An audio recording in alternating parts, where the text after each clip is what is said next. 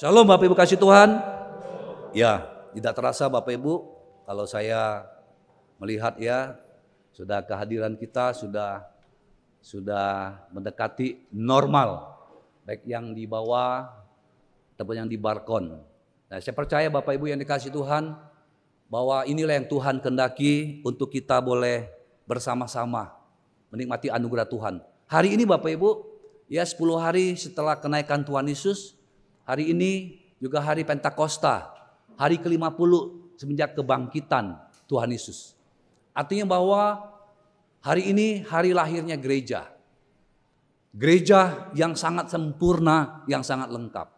Nah karena itu Bapak Ibu ya, mari tidak salah saya katakan selamat ulang tahun buat gereja kita secara seluruh ya yang ada di dunia ini. Tuhan berkati kita semua. Mari katakan sebelah kiri kanannya sama ulang tahun gereja bilang. Ya sering kali Bapak Ibu ya ulang tahun kita pribadi, ulang tahun pernikahan, ulang tahun gereja kita sendiri, ulang tahun negeri kita, juga ulang tahun gereja. Nah kita akan melihat bagaimana Bapak Ibu bahwa gereja itu bukan hanya gedung, tetapi gereja itu adalah kita sendiri. Nah hari ini bukan secara kebetulan juga bersama dengan ya anak-anak kita yang sudah bertumbuh ya jelas sekali pertumbuhannya ya kalau kita melihat betul-betul sehat ya masuk anak saya juga Bapak Ibu bukan hanya secara jasmani tapi secara rohani mereka bertumbuh dalam kasih anugerah Tuhan. Hari ini juga mereka akan ya di CD juga satu hal yang sangat istimewa sekali buat kita semua, buat gereja kita. Artinya bahwa mereka dari jemaat persiapan menjadi jemaat penuh. Jadi di situlah dalam aturan gereja metodis, selama ini mereka jemaat persiapan, ketika mereka di CD, mereka menjadi jemaat penuh. Nah artinya juga bahwa mereka waktu anak-anak, mereka diserahkan oleh orang tua untuk dibaptis. Nah sekarang mereka menyatakan iman mereka dan kita percaya ini adalah kehendak Tuhan dan tuntunan Tuhan. Nah hari ini Bapak Ibu kita akan membahas dengan satu tema yaitu Roh Kudus dan orang percaya. Roh Kudus dan orang percaya. Ini adalah hari Pentakosta. Nah Bapak Ibu yang dikasih Tuhan pada minggu-minggu ya akhir ini secara khusus di akhir bulan Mei saya Bapak Ibu secara jujur turut mengalami kedukaan.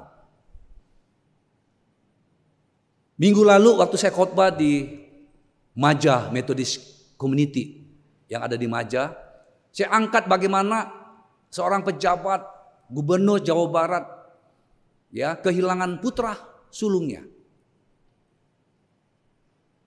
Bapak Ibu memang kita tidak ada hubungan. Saya bisa merasakan bagaimana seorang bapak mempunyai dua orang anak, laki-laki dan perempuan.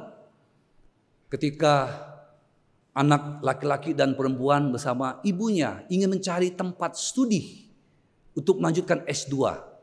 Lalu di tengah-tengah selang waktu untuk mencari sekolah tersebut mereka ikuti rekreasi yaitu di sungai Are di Swiss. Bapak itu memang tempat wisata. Ya, saya di sini ada yang hadir dari Swiss. Ya mungkin pernah nyemplung sana, saya belum pernah di sana. Tapi saya bisa bayangkan Bapak Ibu, ya.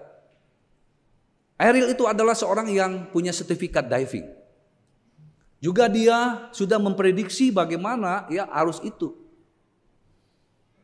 Ketika dia dengan adiknya, dengan temannya sudah masuk ke sungai, ya ikut aliran dan akan naik dia membantu adiknya, dia membantu temannya, dan ketika dia mau naik, sempat dia dibantu oleh ya teman dan adiknya karena deras sekali arusnya dia terlepas. Lalu Bapak Ibu hanyut dan dia sempat berteriak help. Dan memang sulit sangat deras sekali aliran sungai itu dan akhirnya Bapak Ibu tidak dapat ditemukan. Nah, bayangkan ya seorang bapak saya punya putra Bapak Ibu, saya punya putri. Pergi Bapak Ibu ya. Pulang. Jasad tidak tahu. Kehilangan bukan sementara. Dan itu akan membekas terus dalam kehidupannya. Pasti akan banyak statement seandainya, seandainya atau begini atau begini saya andaikan. Kalau mungkin datang tiba-tiba tawaran ya.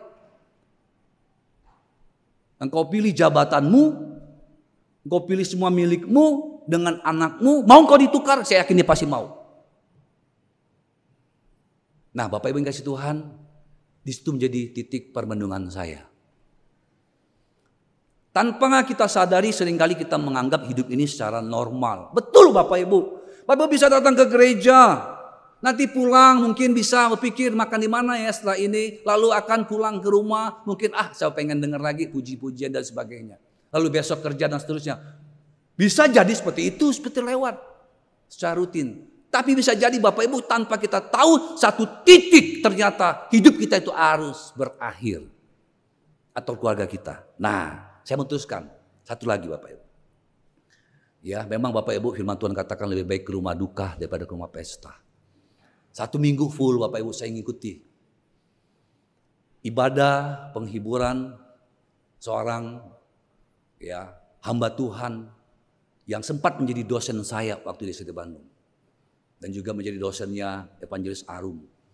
Yaitu pendeta Dr. Daniel Lukas Lukito. Masa-masa pandemi Bapak Ibu, setiap tiga minggu dia keluarkan artikel-artikel yang sangat-sangat relevan. Itu di akhir hidupnya.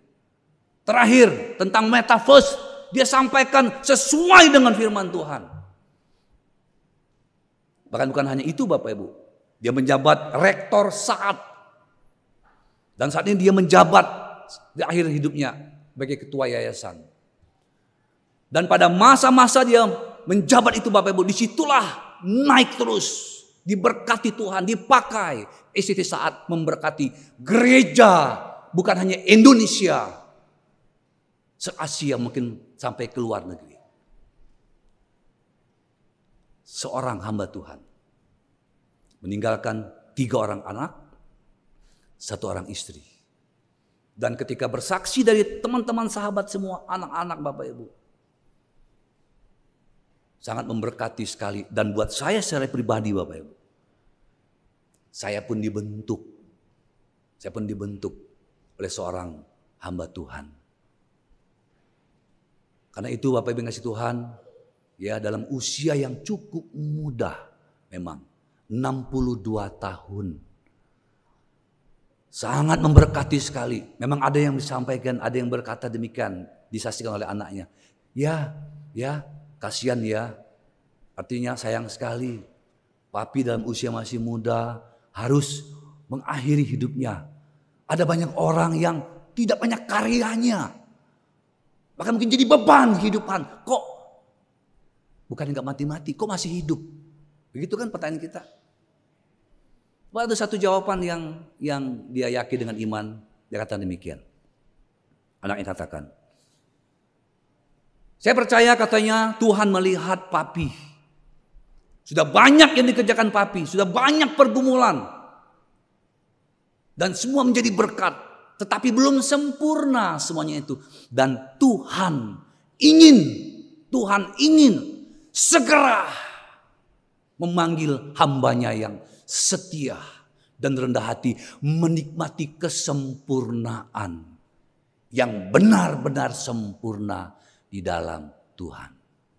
Nah karena itu Bapak Ibu Paulus katakan hidup adalah Kristus, mati adalah keuntungan.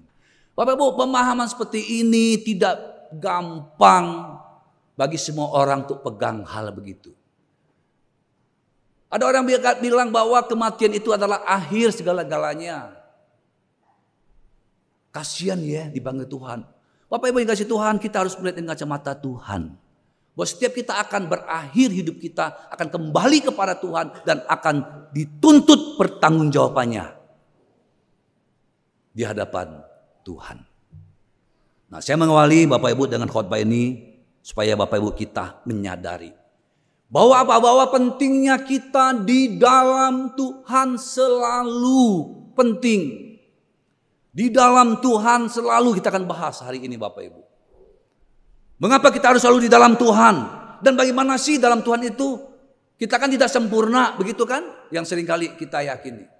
Nah, hari ini Bapak mari kita melihat ya satu bagian firman Tuhan di dalam Efesus pasal yang pertama ayat yang ke-13 dan 14. Mari kita baca Bapak Ibu yang melihat Alkitab atau di gadgetnya boleh melihat atau yang di rumah bisa melihat di layarnya atau mungkin lihat lihat di di apa di gambar depan kita yang ada yang hadir di gereja. Efesus 1 ayat 13. Demikian firman Tuhan.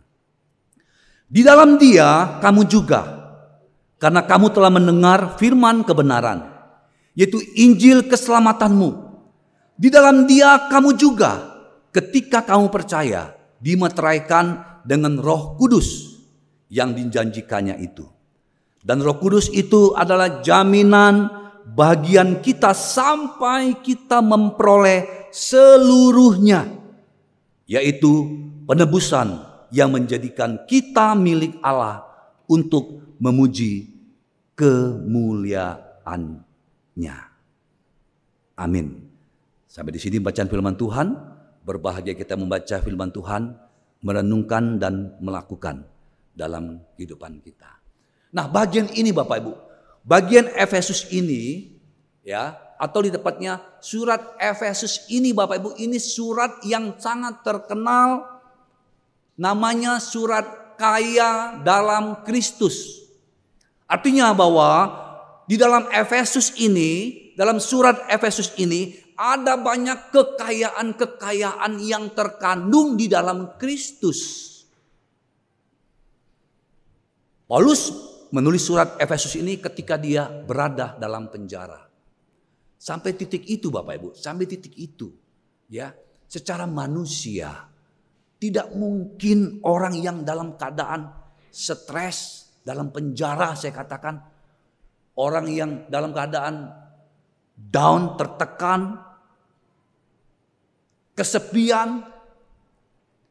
Bisa mengerti kehendak Tuhan dan bisa menulis surat. Dan akhirnya surat itu kekal sampai saat ini. Bahkan nanti kita mati pun surat ini masih ada. Nah itulah kekayaan Kristus Bapak Ibu. Kalau hidup kita mengejar sesuatu hal yang bernilai kekal, maka itu tidak bergantung di hidup kita. Kita mati, nilai kekal yang kita lakukan itu tetap hidup. Nah, Efesus Bapak Ibu ingin menjelaskan bahwa ya, pada ayat yang ketiga sampai 14 ini satu perikop. Jadi kalau kita baca tadi ayat 13 dan 14. Nah sebenarnya perikopnya itu dari pasal 1 ayat 3 sampai 14. Di situ Bapak Ibu saya melihat ada 10 kali ditulis di dalam Yesus, di dalam dia. Ada lagi tambahan dua, di dalam sorga, di dalam kasih. Tapi yang pasti ada 10 kali di dalam Yesus. Apa maksudnya? Maksudnya adalah penting sekali kita hidup itu selalu di dalam Yesus. Dalam Yesus. Apa sih dalam Yesus itu? Bagaimana caranya? Nah, sederhana ini sederhana Bapak Ibu ya. Begini sederhananya. Bapak Ibu, ya, kita semua juga sudah tahu yang namanya eh, program aplikasi daripada Google Maps atau Waze. Ya. Tapi kalau kita, saya bersyukur. Waktu saya ditempatkan di Jakarta 2015, ya ini sudah ada program ini. Jadi saya tinggal ketik aja alamat, cek, blok, set. Saya tidak tahu ya di mana lokasinya. Ya karena Jakarta kan luas, Jakarta Barat, Jakarta Utara, Jakarta Selatan, Jakarta Timur. Ya pokoknya saya ketik ujung bagaimanapun. Saya ingat waktu itu pertama kali saya cari itu rumahnya Pak Daniel. Ya, ujung sana Cikupa. Ya, itu dari jalan biasa masuk jalan tol ya, masuk lagi jalan biasa, masuk lagi jalan kecil. Pokoknya benar-benar ya, semua jalan dilalui. Ketemu. Ya, bingung dia. Oh, tahu dari mana? Saya bilang, tahu saya bilang. Ya, yang ketik salah berapa kali? Salah memang. Uh, kok jadi apa namanya buntu, buntu lagi, jalan lagi, akhirnya sampai. Nah, saya sudah buat itu Bapak Ibu. Artinya saya yakin nih program pertama saya sudah ikutin. Saya mau tertuju di tempat pada Nil. Tep, tep, dibuatlah aliran peta itu. Nah, dalam start awal saya dari gereja, saya harus mengikuti jalur itu. Ya. Kadang kan Bapak Ibu ada godaan. Ketika ada jalur eh jalan tol, keluar tol jalur biasa, komplek. Tiba-tiba ada masuk jalan kecil. Saya curiga, bener gak sih ini? Ah, pegangnya lurus aja. Tergoda begitu, ah udahlah ikutin aja lah. Sambil duk duk duk duk bener gak ini? Duk. Ternyata, wah Bapak Ibu, lebar. Ya, terus jalan, wah ada tanda, wah senang lagi. Gugup lagi, kecil lagi. Wah, pokoknya benar-benar spot jantung. Belum tahu jalannya, tapi saya tetap di jalan itu. Tuntunan saya percaya akan sampai. Dan benar puji Tuhan Bapak Ibu, sampai di tempat tujuan dengan lega sekali. Nah itulah hidup kita Bapak. Bapak Ibu sudah percaya pada Yesus Kristus. Jangan pikir sudah aman. Banyak godaan. Tempat kanan, tempat kiri Bapak Ibu. Tawaran kanan, tawaran kiri. Jatuh kiri, jatuh kanan. Selama Bapak Ibu ada di dalam jalur itu, ikutin, ikutin terus petunjuknya akan tiba sampai di tujuan. Nah itu namanya di dalam Yesus. Tapi yang pasti memang harus mulai titiknya jelas dari Yesus. Itu ayat 13 di dalam Yesus.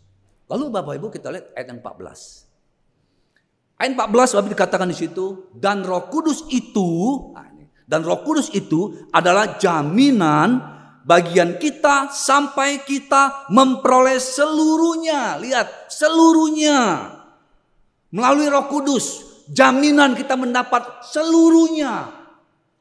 Apa itu? Penebusan yang menjadikan kita milik Allah untuk memuji kemuliaannya. Peran Roh Kudus luar biasa sekali Bapak Ibu bagi orang percaya. Kita akan menerima seluruhnya.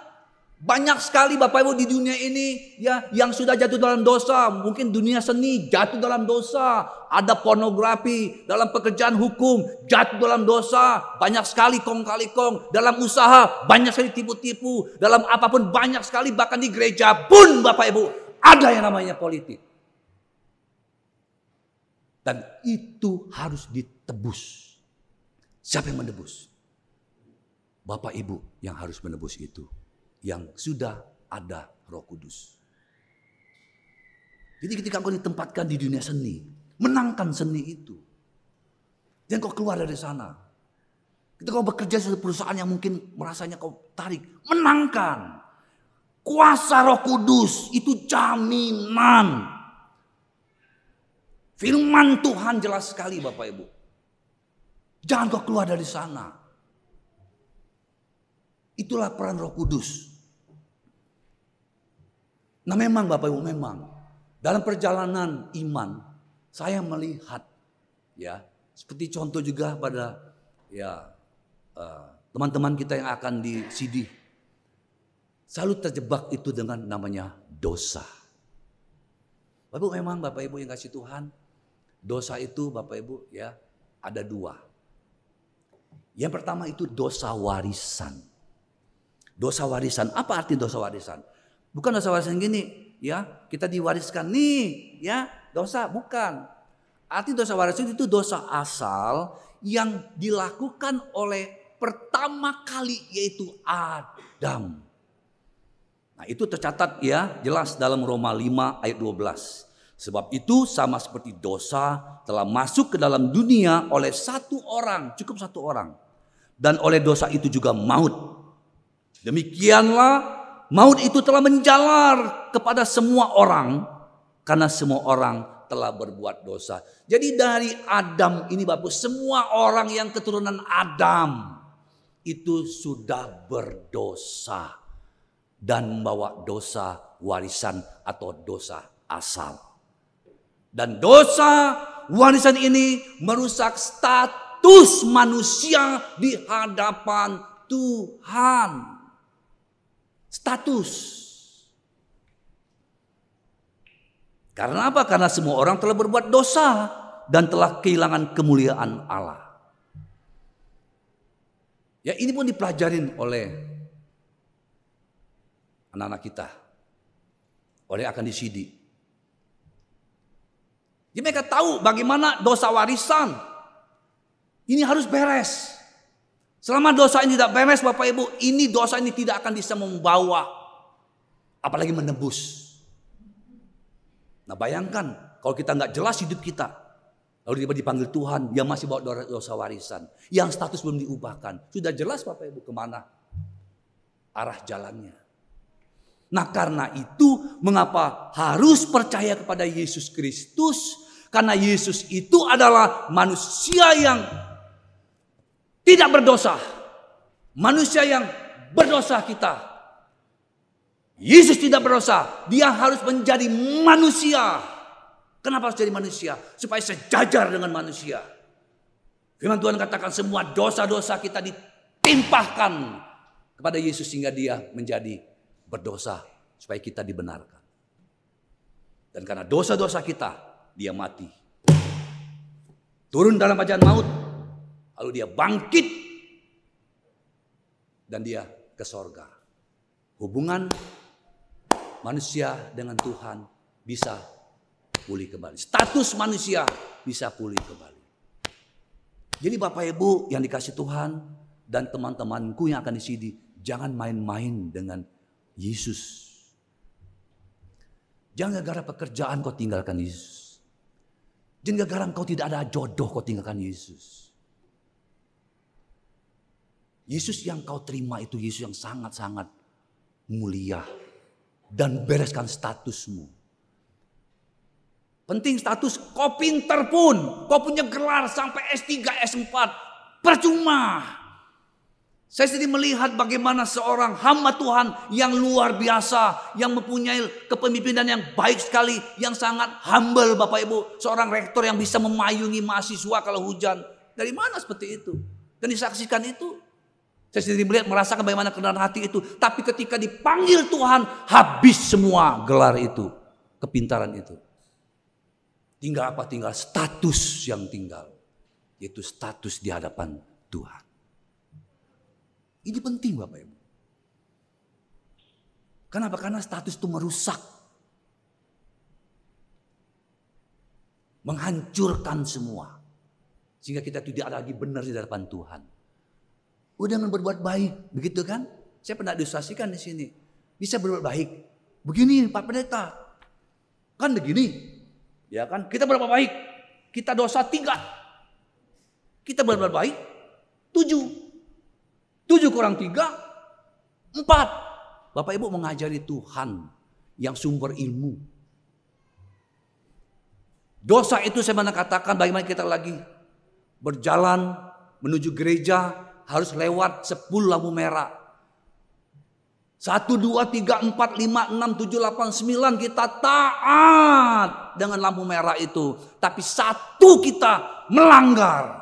Ketika di hadapan polisi, Pak Polisi, saya ini taat Sembilan saya taat pak. Ada kameranya, Bapak lihat. Tapi ini satu, hanya satu loh Pak. Sembilan kurang satu, delapan. Sebagai polisi yang adil. Apakah dilepas? Nehi. Ya, meskipun Bapak taat, tetap Bapak melanggar. Artinya apa? Satu ini merusak semua sembilan yang taat. Sama Bapak Ibu. Dosa itu sekali kita berdosa merusak semua hubungan apa yang kita buat baik. Jadi tidak ada perbuatan baik yang harus itu dosa warisan dibereskan dengan percaya kepada Yesus. Kenapa Yesus? Karena dia menanggung dosa kita tadi. Jadi berbahagialah jika Anda sudah percaya pada Yesus Kristus. Amin. Amin Stanley. Amin. Kenapa? Karena Yesus Kristus adalah mengubah status kita. Nah lalu yang kedua, dosa apa lagi Pak Pendeta? Nah yang kedua ini nih. Nah ya, yaitu dosa perbuatan. Nah, ini dosa perbuatan inilah yang sering kita buat sekarang. Bapak Ibu. Nah, tetapi firman Tuhan juga memberikan topangan. Kalau kau berdosa, 1 Yohanes 1 ayat 9 katakan, kau cukup datang mengaku Tuhan akan ampuni dan Tuhan akan sucikan. Itu 1 Yohanes 9. Jika kita mengaku dosa kita, maka ia adalah setia dan adil. Sehingga ia akan mengampuni segala dosa kita dan mensucikan kita dari segala kejahatan. Mengaku. Mengaku kita. Lalu Tuhan akan mengampuni dan menyucikan, menguduskan. Nah, dosa perbuatan ini Bapak Ibu, dosa yang merusak hubungan, bukan status, hubungan antara dengan Tuhan dan dengan sesama. Makanya Tuhan bilang, ampunilah, ampunilah. Mengapa? Karena Yakobus 5 ayat 16 katakan, karena itu hendaklah kamu saling mengaku dosamu dan saling mendoakan supaya kamu sembuh. Baru dijelaskan doa orang yang benar siapa? Orang yang sudah diubah statusnya, besar kuasanya bila dengan yakin didoakan. Tetapi ingat dulu, jangan langsung ambil kuasanya. Di atas itu harus saling saling Saling itu lebih dari satu orang Bapak Ibu. Kalau suami melukai istri, saling mengaku. Anak sama orang tua, saling. Sama-sama jemaat, saling. Artinya apa? Artinya memang ini untuk ya kita. Setelah kita saling mengaku, saling mendoakan. Supaya sembuh. Banyak orang Bapak Ibu tidak sembuh. Hubungannya. Kenapa? Karena dosa perbuatan. Biarkan gitu kan. Sampai mati aku gak akan ngampunin dia. Saya mau katakan Bapak Ibu jujur. Bisa-bisa Bapak Ibu nanti Tuhan bilang ya. Agustinus, nggak ada pendeta di sorga. Soeharto Agustinus. Ya catatan, banyak sekali. Status sedang sudah benar status. Banyak dosa. Pak uh, Soeharto uh, mohon di samping aja dulu, di samping kumpul sini dulu. Yang yang ini dulu, yang jelas-jelas dulu masuk ini. Jangan-jangan kita di samping nanti dulu. Diadilin lagi. Diadilin lagi. Karena banyak sekali dosa perbuatan. Dan takutnya sudah dikumpulin sini lupa Tuhan. Udah udah kepanasan kita di situ dekat-dekat api. Iya, jangan pikir, wah pokoknya saya, Tuhan tunggu dulu Bapak Ibu.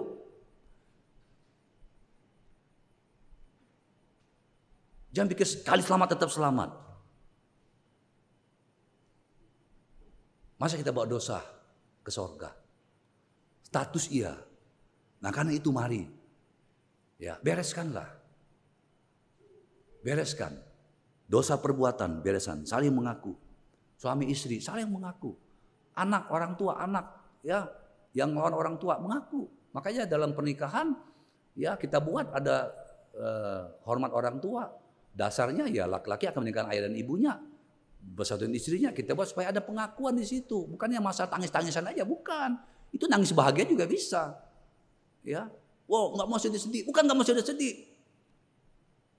Itu nilainya bapak ada. Di situlah titik kita pengen supaya dalam pernikahan ada pemberesan ada pengakuan dan saling mendoakan. Firman Tuhan di situ terjadi. Ada pemulihan. Nah ingat ya. Jadi jangan sampai kita tercampur antara dosa warisan dengan dosa perbuatan. Dosa warisan itu status kita. Dosa perbuatan itu yang sekarang ini. Jadi ini di sini status, di sini habitus. Sini status kita di hadapan Tuhan. Di sini apa? Perbuatan kita, habit-habit kita. Nah, habit ini mesti dipereskan, habit ini. Dengan apa? Dengan disiplin rohani. Kau ke gereja untuk mengikis dosa perbuatanmu. Tidak mengubah status kita. Bapak Ibu gak gereja, ibadah di rumah, ibadah di gereja tidak merubah statusmu, tetap menjadi anak Allah. Tetapi itu akan merusak hubunganmu dengan Tuhan dan dengan sesama. Jadi jangan tercampur, ya. Puji Tuhan, yang akan disidi sudah beres semua. Kita masing-masing Bapak Ibu, kita membimbing mereka untuk jelasan ini. Jadi orang tua mohon dukungan supaya keteladanan diberikan. Mereka sudah bedakan mana dosa status, dosa yang membawa ke sorga, sama dosa yang merusak hubungan. Kalau tanya mereka sekarang, kalaupun dipanggil Tuhan, Cesta, jika kau hari ini panggil Tuhan, Yakin kau masuk surga? Kenapa kau yakin? Stanley, jika kau panggil Tuhan, yakin kau masuk surga? Kenapa kau yakin? Karena Yesus adalah Tuhan dan Juru Selamatku yang sudah mengampuni dosaku. Jelas. Kiranya semua kita, Bapak Ibu, yakin hal seperti itu. Ya, jadi jangan sampai ter, tercampur hal begini. Nanti udah 40 tahun jadi jadi Kristen, bingung mana dosa perbuatan, mana dosa. Ya, berdoa, disiplin rohani untuk mengikis kita.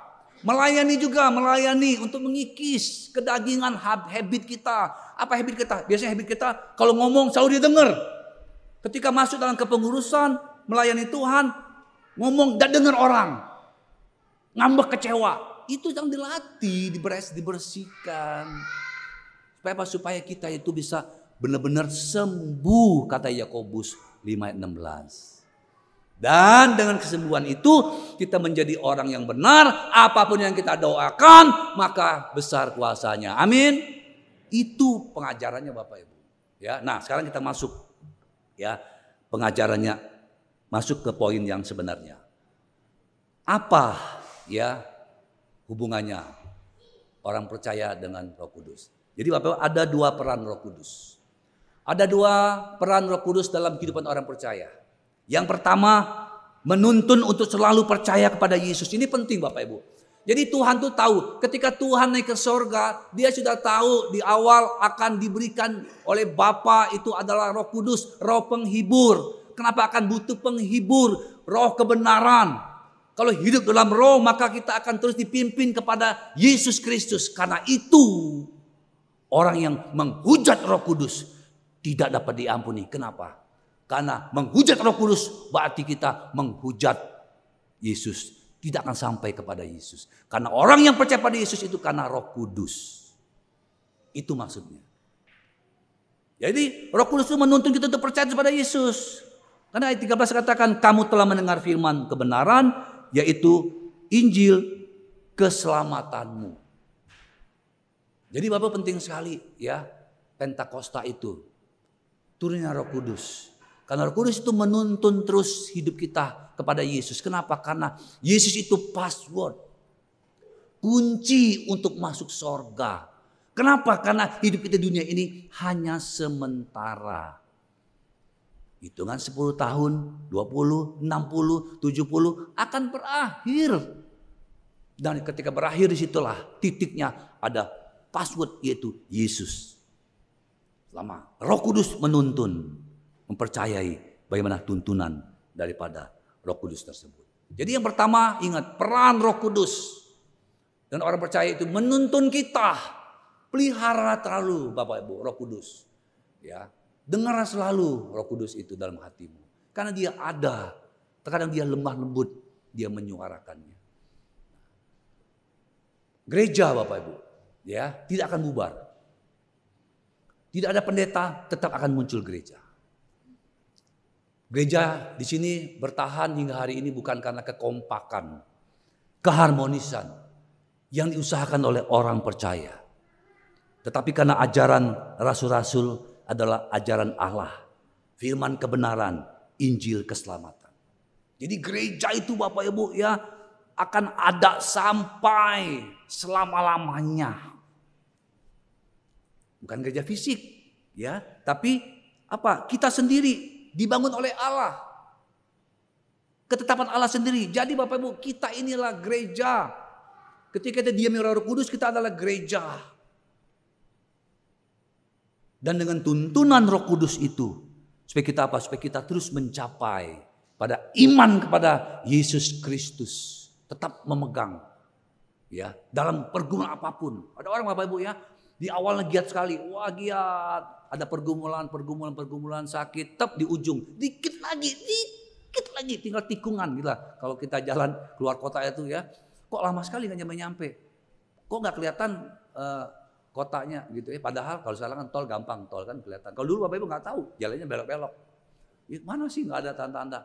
Ih katanya tinggal di ujung belokan udah nyampe. Kita udah putus asa. Nah, sama Bapak Ibu. Ya. Tep belokan udah nyampe. Nah, menuntun kehidupan. Ini gambarannya sini.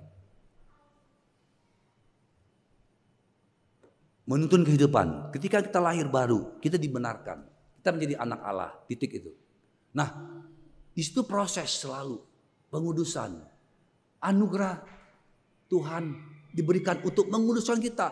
Menguduskan apa dikuduskan itu tadi 1 Yohanes 1 9 status kita sudah menjadi anak Allah kita berjalan dalam status itu tapi kita jatuh jatuh nah bertobat mengaku didoakan diampuni disucikan dikuduskan terus terus terus terus, terus sampai iman kita kuat itu maksudnya ini perjalanan kita Bapak Ibu penting sekali Roh Kudus dan Roh Kudus itu adalah pribadi Kenapa pribadi? Supaya menyatu dalam hidup kita. Supaya menyatu. Bapak kalau roh kudus itu bentuknya umpamanya seperti petak-petak. Jadi jimat itu kan roh kudus. Ini roh kudus. Oh roh kudus simpan. Jadi jimat. Roh kudus itu dia itu Allah. Ya. Yang bisa merasakan. Atau bisa menyatu dengan kita. Rasakan itu. Ketika kita sedih dia akan menghibur kita. Ketika kita lemah, dia akan dikuatkan kita. Mana itu apa? Terus pegang. Jangan lari dari anugerah Tuhan. Kau jatuh hari ini berdosa, mengaku.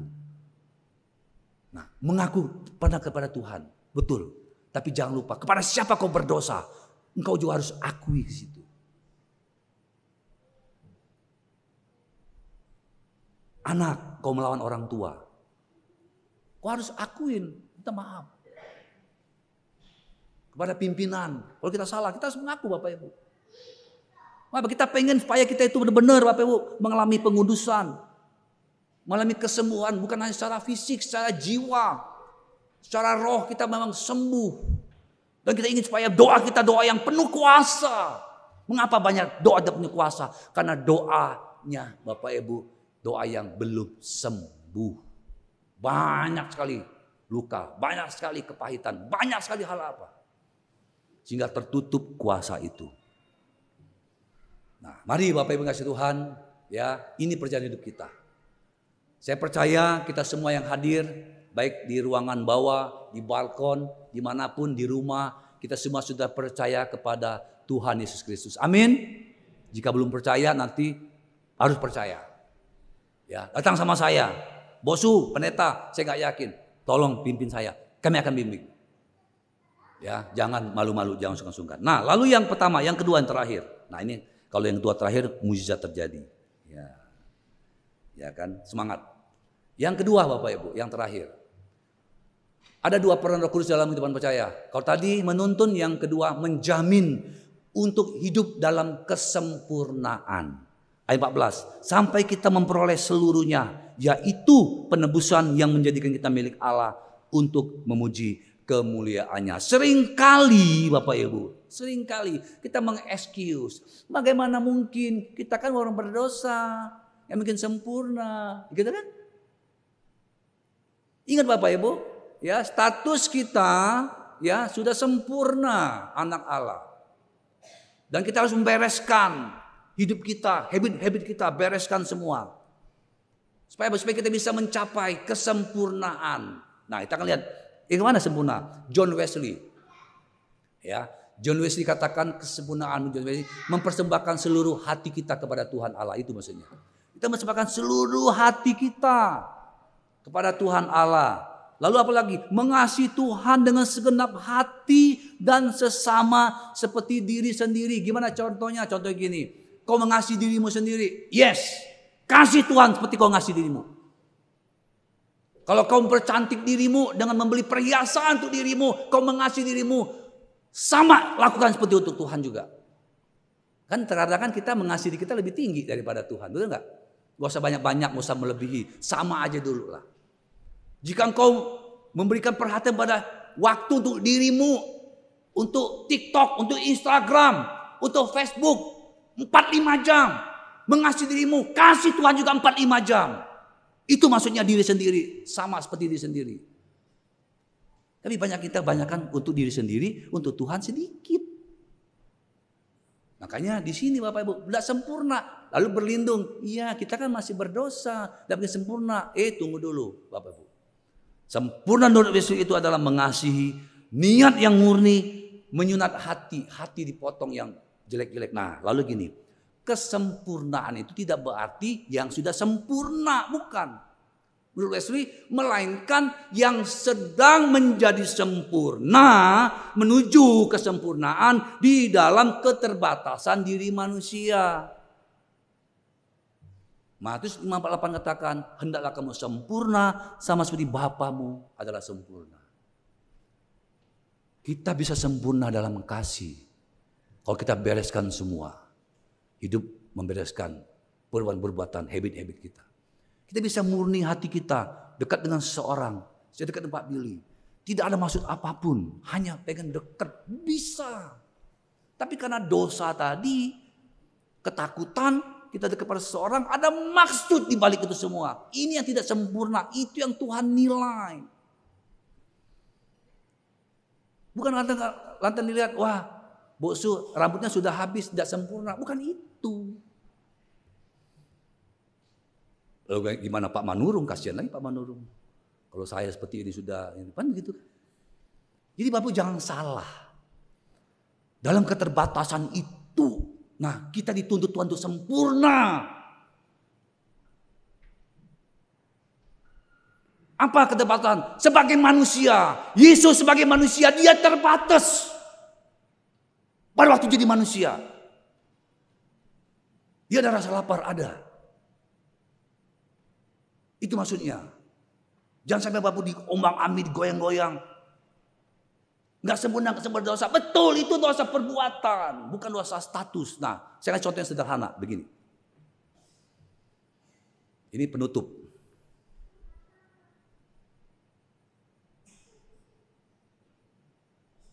Nah, ini rapat majelis. Nah, ya. Ini rapat majelis. Bapak Ibu, di dalam aturan rapat majelis itu Bapak Ibu. Ya. Itu harus hadir. Nah, itu dis. Pendeta harus ada di situ. Jadi kalau rapat tanpa pendeta itu kan rapat majelis. Itu hanya perkumpulan para majelis. Tidak bisa ambil keputusan. Itu dalam aturan metodis. Artinya apa artinya? Meskipun mungkin ya hanya berapa orang tidak hadir. Rapat majlis tidak membutuhkan korum, bukan. Yang penting keanggotaan majlisnya terdiri dari hadir pendeta. Karena itu kenapa ada evangelis Arum, ada evangelis Esther, evangelis Melvin, kok sama Tuhan nggak langsung ke majelis. Anggota majelis itu adalah penempatan konta dan jemaat yang dipilih. Majlis yang dipilih oleh jemaat. Yang kita pilih pada pencalon. Artinya apa? Artinya jika ada unsur ini, ini sudah sempurna untuk mengambil keputusan. Simpel aja itu. Jadi kesempurnaan itu bukan kesempurnaan yang wah tinggi, hati-hati. Biasanya orang yang bilang seperti itu, itu dia menyembunyikan dosa perbuatan mengexcuse dirinya dan mengajak orang lain untuk seperti dirinya. Hari ini Bapak Ibu kita belajar. Kita harus sempurna. Amin. Jangan lagi berpikir, iya kita berdosa. Ingat, sudah jelas sekali sekarang. Apa ketentuan Tuhan terhadap kesempurnaan itu? Kesempurnaan Kristen.